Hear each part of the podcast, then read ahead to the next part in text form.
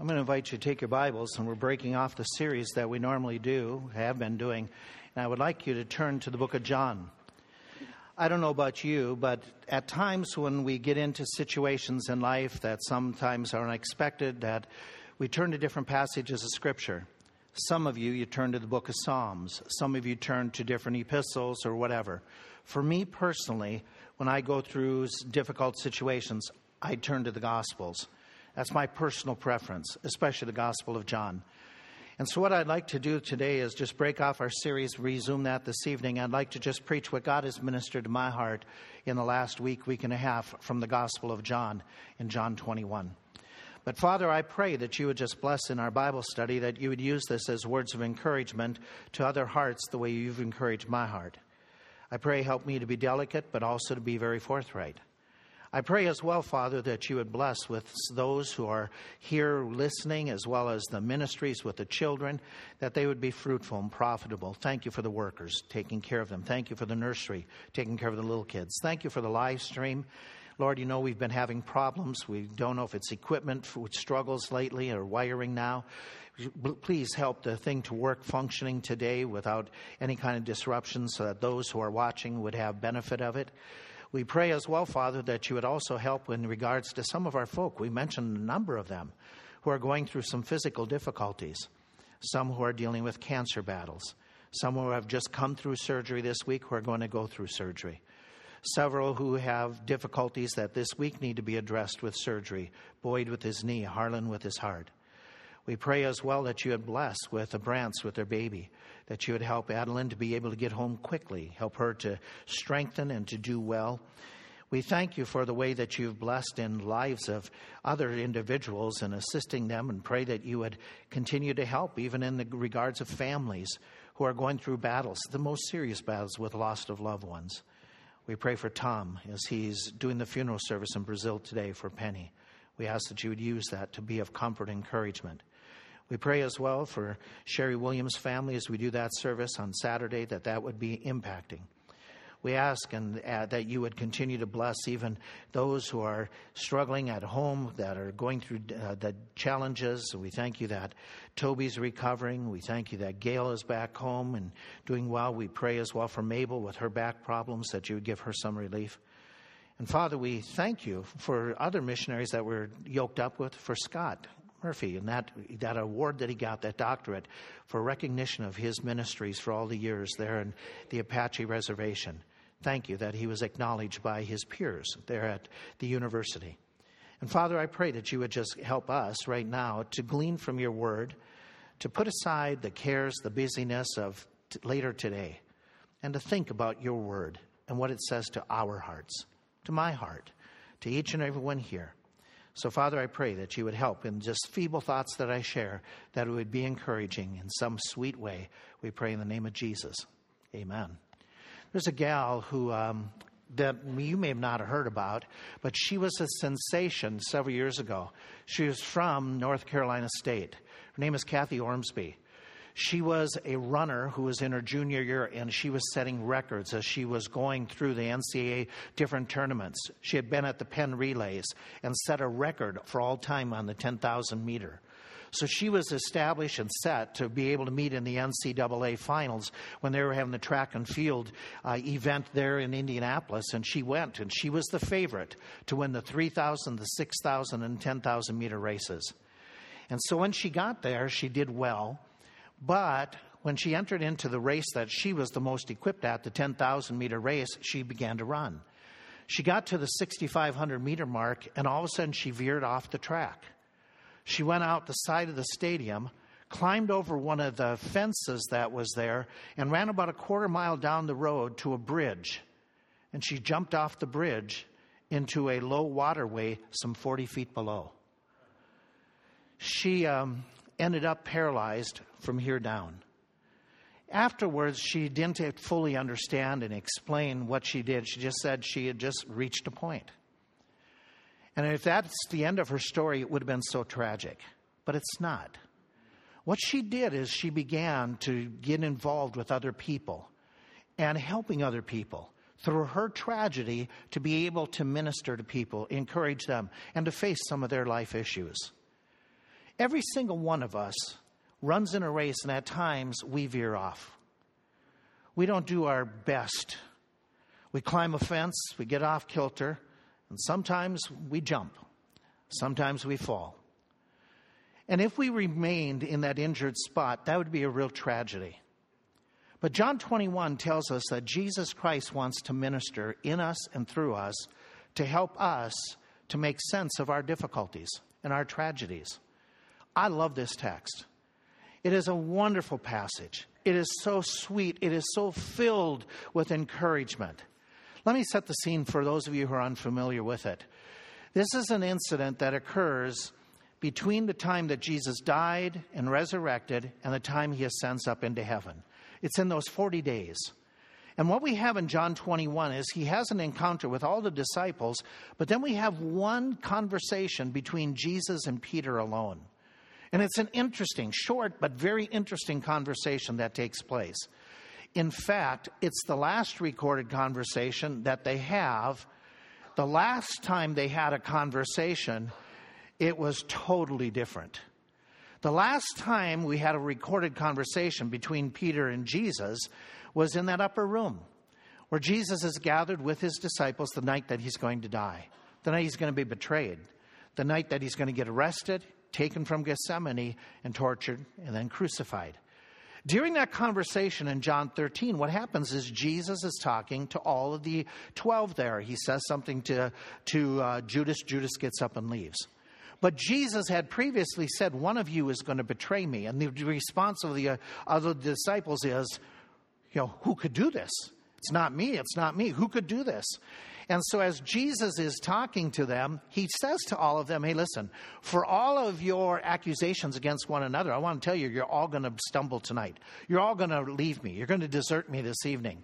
And they start debating and they say, No, we're not. No, we're not. And the most vocal person, surprise, is Peter. And Peter makes the comment, he says, Though all the others would be stumbled, yet will not I. In fact, he goes on and he says, Not only would I never do that, he makes this bold statement I will lay down my life for you. He is sincere. He is dedicated. He is absolutely confident in his own self, too confident in his own self. And what happens, Jesus responds says, Simon, he says, Satan desires to sift you like wheat. And then he goes on, he makes a comment. He says, Before the cock will crow in the morning, you're going to deny me three times. Peter doesn't believe him. Peter doesn't think, I can slip, I can fall. But you all know what happens, right? Remember, Jesus gets arrested? Where does Peter end up after he flees Gethsemane? Where does he end up? ends up in the courtyard where Jesus is being tried. And a young lady comes to him and says, Aren't you one of the disciples? And he says, No, no, no. Somebody else comes up. Didn't I see you with the disciples, with that man? No, no, no. The third time, he makes it very clear and he swears a vow. He says, I never even knew this Jesus. And immediately, what happens? And immediately, what does Peter feel? Oh, Absolute shame is a good word. He is devastated. Do you remember the account that just says, you know, that, that Peter was grieved in his heart? He is just devastated. Well, the story goes Jesus is tried, he's crucified, he's buried. Three days later, he resurrects. And now he's meeting with Peter. And when he came that morning, Peter didn't recognize him. Peter was out in the boat over there somewhere with the others. They had decided they'd go fishing. They didn't want to just sit around waiting to see what would happen next. They went fishing, back to what they're used to. So they go fishing and they didn't catch anything. Remember? All night long they don't catch anything. Jesus yells out, Did you catch anything? And they say, Nothing. He says, Throw the net on the other side. So this guy, you know, here's the, here's the armchair quarterback telling the professional fishermen how to fish.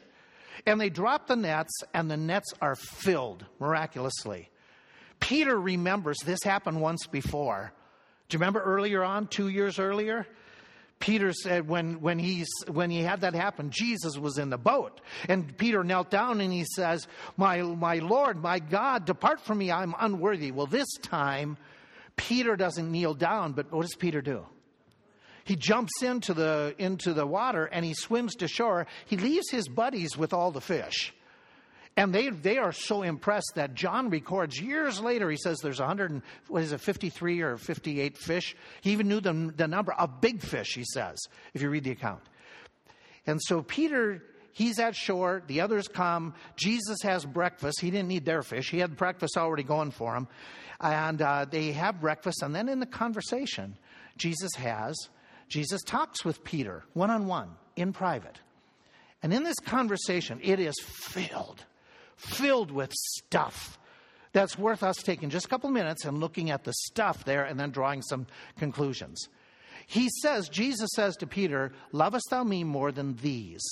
You and I have to ask this question. We have to look at it, where Jesus says in verse 15, So when they had dined, Jesus said, Simon, son of Jonas, lovest thou me more than these? And he said, Yea, Lord, you know that I love you. And he said, Feed my sheep or my lambs. He saith unto him again, Jesus, the second time, Simon, son of Jonas, lovest thou me? He said to him, Yea, Lord, you know that I love you.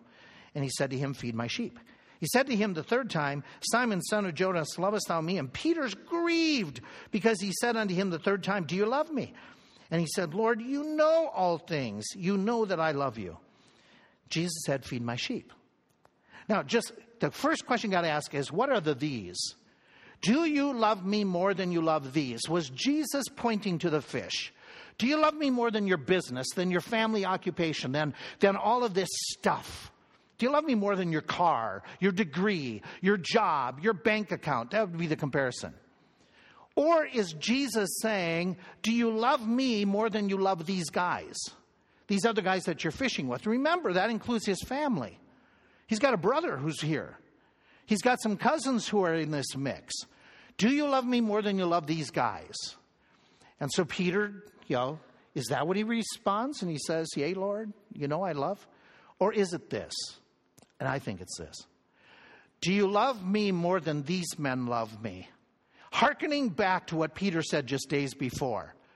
When he said to Jesus Christ, when he said, Though all these guys would deny you, never will I. I love you more than these other disciples. And Peter, this time, he's very cautious. Okay?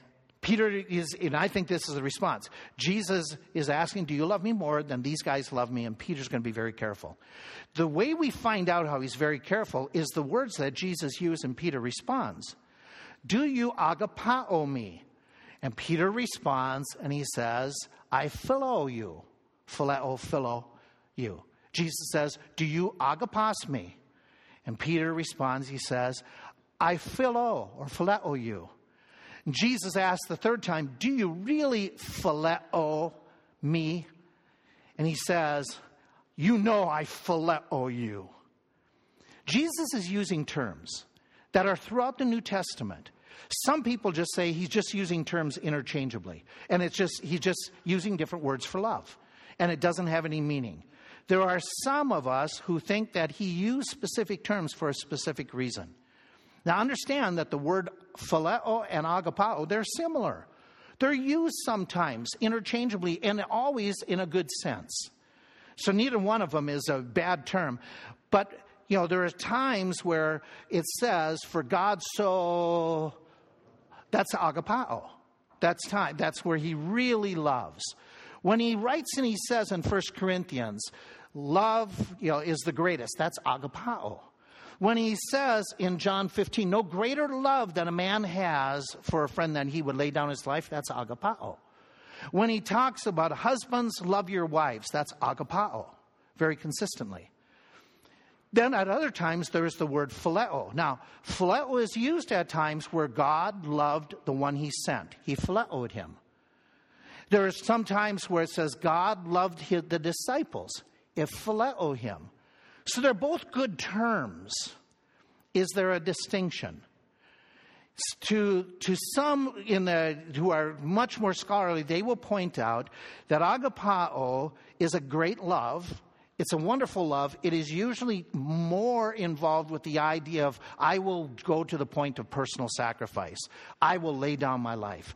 I will, you know, God sent his son, you know, to this world. He loved the world so much, he was going to make a great personal sacrifice. Phileo has more of the idea of not just a feel, uh, where agapao has more of commitment with feeling. Phileo is more of the feeling oriented. It doesn't mean that it's a bad love, but it means I, I really, really strong. It's the family affection. It's the affection that we have for brothers and sisters. It's not the same as the agapao for our spouse. And so it's, it's a slight difference. Not too much, but a slight difference. Both are, I, I really, I, I'm, I love you. I love you, but different degrees. You know, I love you. Would I lay down my life for you? Okay, there's, you know, we love people, but if we get a call in the middle of the night to say, come on over, and, you know, let's, we may not go. It's inconvenient. Phileo, agapao, you go. And so G- Peter, in this response, he's very careful this time. When Jesus says, Do you agapao, Lord, I, I really have deep affection for you. I really love you. And three, the, the twice when Jesus says, Do you agapao me, I, I, I really, he's careful. I'm not going to say I love you more than these guys. I'm just going to be more cautious right now. I'm not going to be boastful like I was a few weeks ago. And so Peter is cautious in what he says. Well, Jesus responds and he says, Do you really flow? Oh, I really flow. I have deep affection for you. Jesus responds and says, Feed my lambs. Then he responds second time and says, Feed my little bit older sheep. And then he goes back and he says, I want you to shepherd or feed my younger sheep. So he gives him this project because he phileos him. And in this comment, what's important, what's interesting to me is Jesus says to Peter, who has been humbled, he says, I've got an important job for you to do. It's a very important job. You're going to shepherd.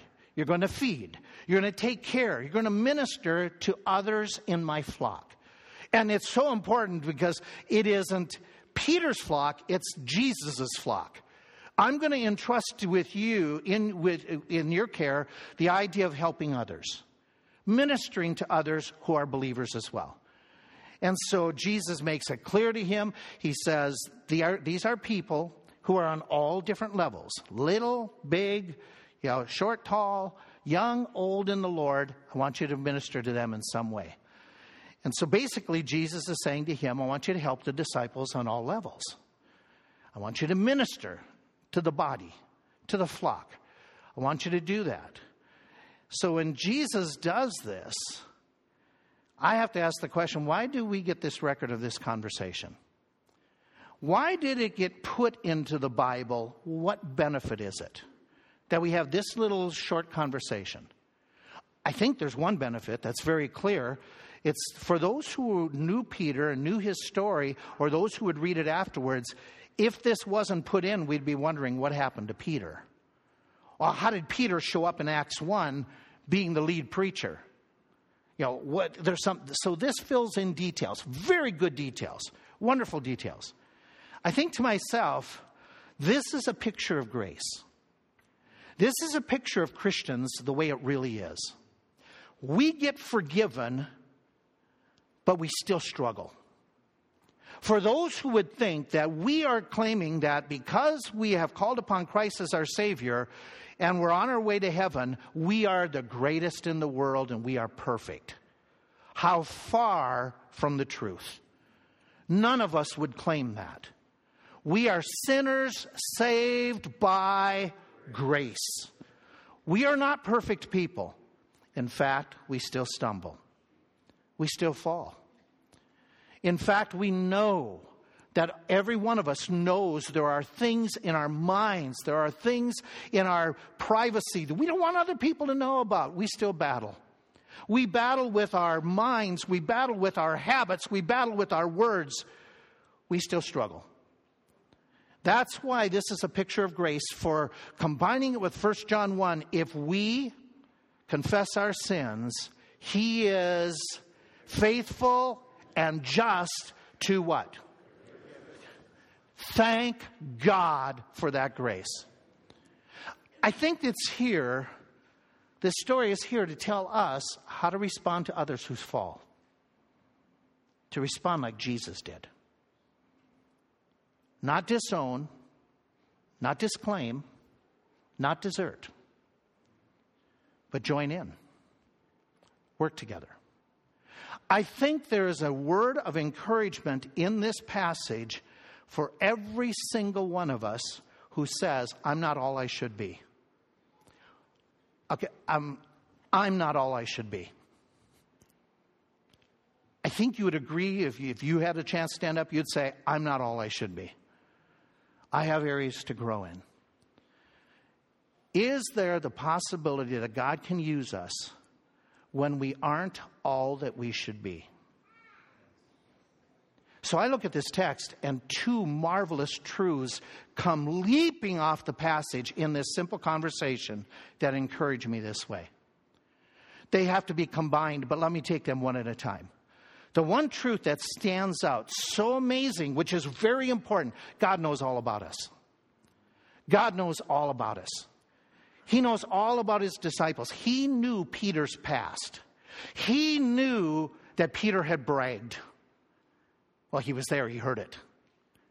He knew that Peter had denied. Jesus wasn't right next to Peter when he denied, but when Peter denied, what happened? Jesus looked across that courtyard. He knew. God knows. God knows where we struggle. God knows when we fall. But as well, God knows our future. Look, look a couple verses beyond this. Look at the next verse, verse 18. Jesus says, When you're old, he's telling Peter, he says, I know your future. I know what's going to happen to you. You're going to be arrested. You're going to be bound. You're going to be taken away. And so Jesus knows everything that's in his future. He knows everything that's in his past.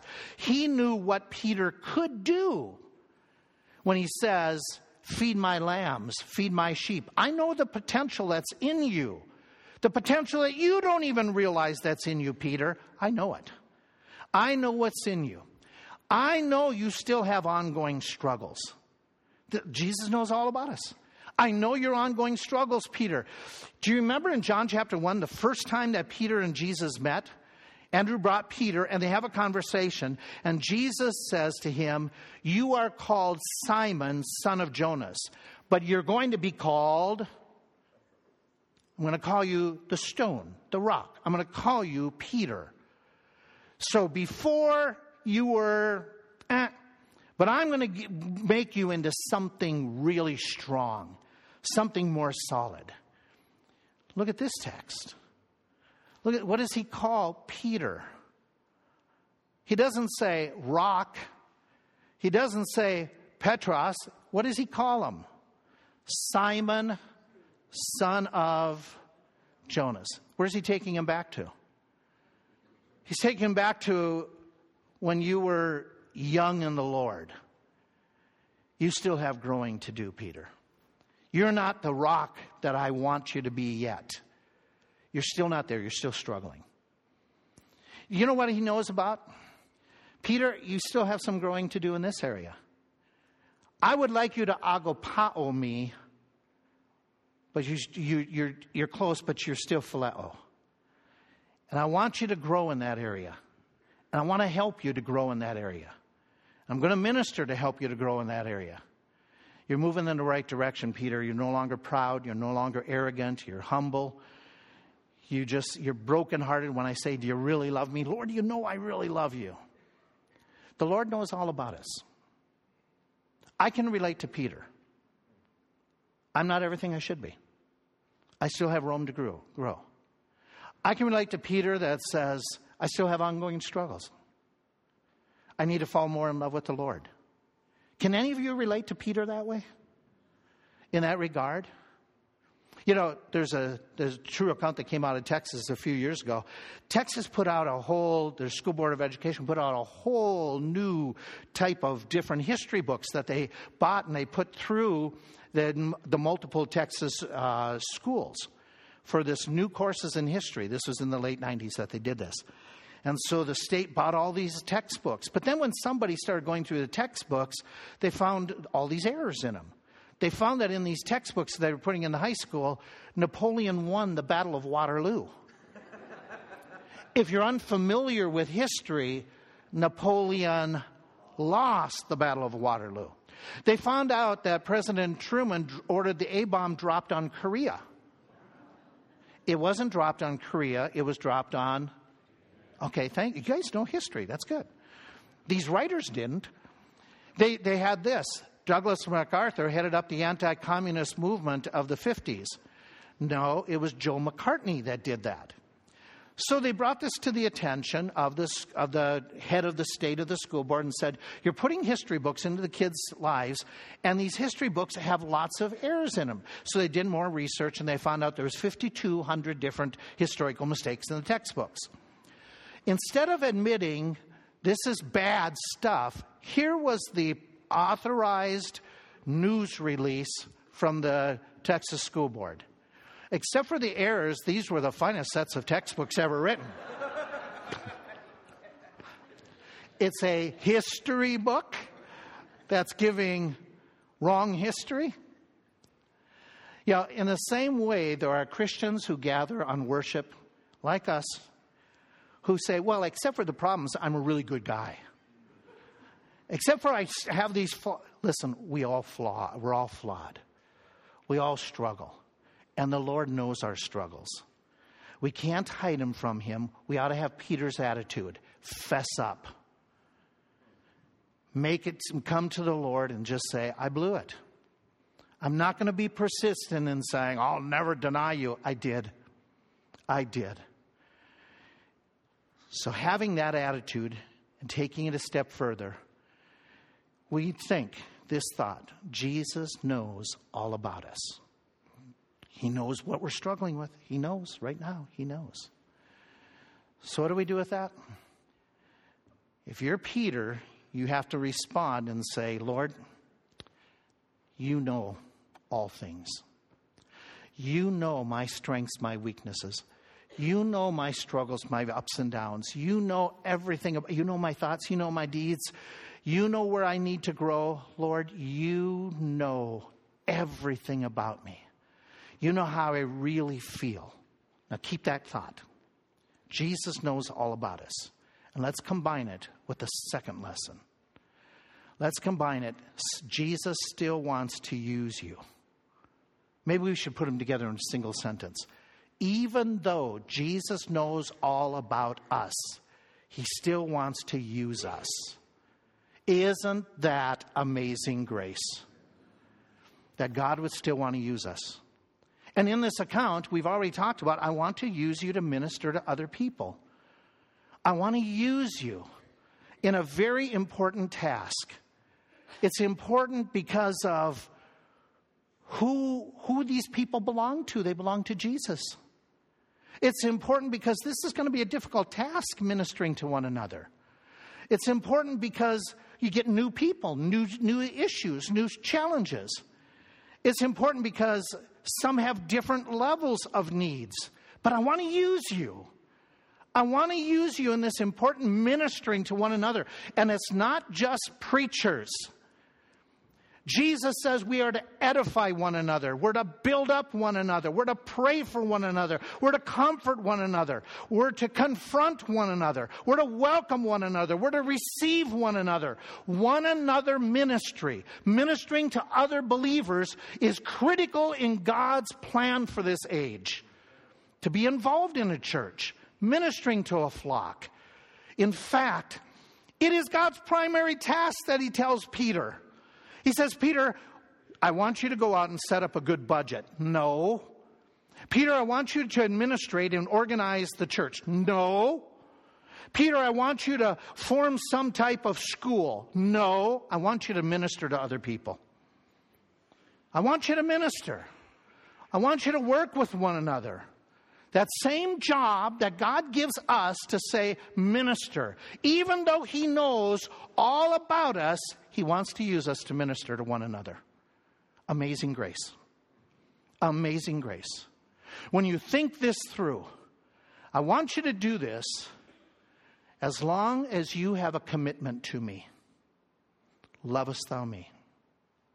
Your love may not be perfect. You may not be agapao yet, but you say, I do phileo you, and you know I phileo you. And he says, Do you really? Yeah, I really do. I still want to use you. As imperfect and as areas of improvement are needed, I want to use you. Look at this. I have a job for you, Peter, despite your past. I have a job despite your inabilities. You're still Simon, son of Jonas, at times. I have a job for you even though you still have some growth to do in your life. But because you have repented, you have come with humility and say, God, I ain't all I should be. God, I still struggle. I want to know this. I don't want to know how much skill you have. I, do, I know what you have. I don't want to know how much knowledge you have. I just want to know this. Do you really love me? And if you really love me, are you willing to love one another and minister one to another? That is the criteria of loving Christ, is loving those who belong to him. Peter, you going to do this? What does Peter do? It doesn't say in this story any more than Peter just says, Lord, you really know I love you. But then we turn the pages a few pages to the right, and what do we read? Jesus goes back to heaven. And when Jesus goes back to heaven, all of a sudden the Holy Spirit comes and they go out and they start ministering the Word of God. And as they minister the Word of God, they'll, they all start, some of them speaking in tongues. And some are saying, they're a bunch of crazy guys, this drunk this early in the morning. And Peter says, no, no, no, no, no. We're not drunk with wine. We have the Holy Spirit in us. And as he starts speaking to the crowds, Peter gives the message. He's the first preacher in the book of Acts, and he preaches, it says, Ye men of Judea and all that dwell in Jerusalem, hearken unto my voice. And he preaches a message, and as he's preaching that message, he says, You need to repent and be baptized, every one of you, in the name of Jesus Christ for the remission of sins, and you're going to receive the same thing that we have the gift of the Holy Spirit. The response of the people to a broken Peter who has been recovered by Jesus Christ, who surrendered and said, I love you enough that in all my weakness, I'll do what you want me to do. As imperfect, as flawed as I am, I love you. You just work through me. Then they that gladly received his word were baptized, and there were added 3,000 souls. Did God use Peter? Yes. So we bring it together and just here's, here's the bottom line truth God uses imperfect people in incredible ways as long as they are in love with Him. Write it down, think it through, put it in your Bible. God uses imperfect people in incredible ways as long as they are in love with Him. That's grace. Truly, He doesn't, he doesn't need us, but by grace He uses us. Peter responded by saying, I'm willing. My question to you is Are you? Some of you are going to be asked to serve. Tonight, the group's getting together. They're starting to work on nominations for next year's officers. You're going to be approached, and people are going to say, Are you willing to serve the body? And some of you are going to feel like, Who am I? You're going to be like Moses. You're going to be like Gideon, Who am I? I'm the least. Moses, who am I? I can't speak. But Jesus wants to use you. He can use you if you love him. But, but I'm still, I'm not perfect. None of us are. We all look good to one another, yay? We all look and say, man, if I had my act together like, and I can put your names in there, and, you, and if I said that out loud, you'd go, oh, if you only knew. But by grace, God can use us. If we are humble enough to make sure we're right with Him, surrender to Him in love, He can use us. Can God use you who have fallen flat on your face, leaped over a fence, and crashed? Can God restore and use you? The answer is Yes. In incredible ways. Is it going to be the same as it was before? No. It's a new normal. But God can use you. Can God use you who have gone through divorce? Your marriage crashed. Can God pick you up and use you? The answer is yes. Maybe when you leaped over the bridge, you leapt into an addiction. Can God use you as you grow out of that? The answer is yes.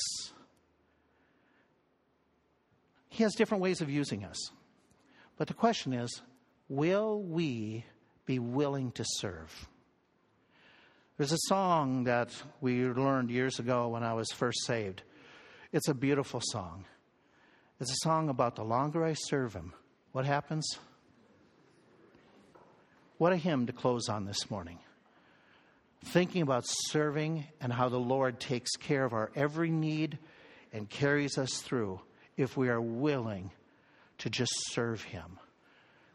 Since I yielded to the Savior, since my life He controls. Since I yielded to the Savior, since my life He controls,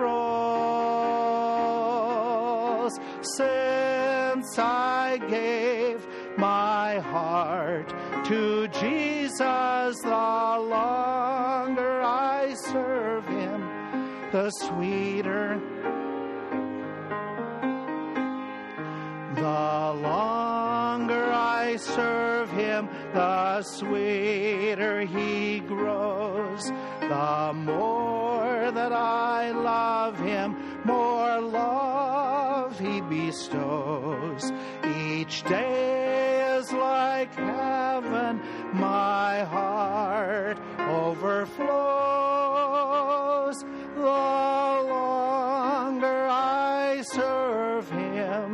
The sweeter he grows. Your heads are bowed, your eyes are closed as the instrumentalist plays through. You're here this morning. You're struggling, you're battling. Will you get right with the Lord? Will you give your all to the Lord and let Him use you? But maybe you're here this morning and you're just struggling with the simple fact you're not even sure you're on your way to heaven you aren't even confident of that most basic Bible truth that these things the Word says I've written that you may know that you have eternal life. We want to give you that chance right now. If you are unsure of your eternal destiny, you are not sure that you're on your way to heaven, the Bible says you can be. We have staff that are over by the side door in a hallway there to your right of the auditorium. You are more than welcome to get up and walk over there and talk with a man, a woman, in private, and they'll show you what you need to do to make sure you're on your way to heaven. You don't join our church, you don't give any money to us, you don't become a Baptist, but you need to have a relationship with Jesus Christ. And then once that happens, you want to serve Him. Child of God, will you serve Him? Will you serve Him? Will you minister to His sheep? Father, help us this day to not just hear this truth, but help us to live it out. Help it to be encouraging to the hearts here, Lord, the way you've encouraged my heart. I needed this. And I thank you for the simplicity. I pray by the Spirit's work that somebody may have been encouraged this day. And help us to live with appreciation and humility for the great love and grace you bestow upon us. We pray this in Jesus' name.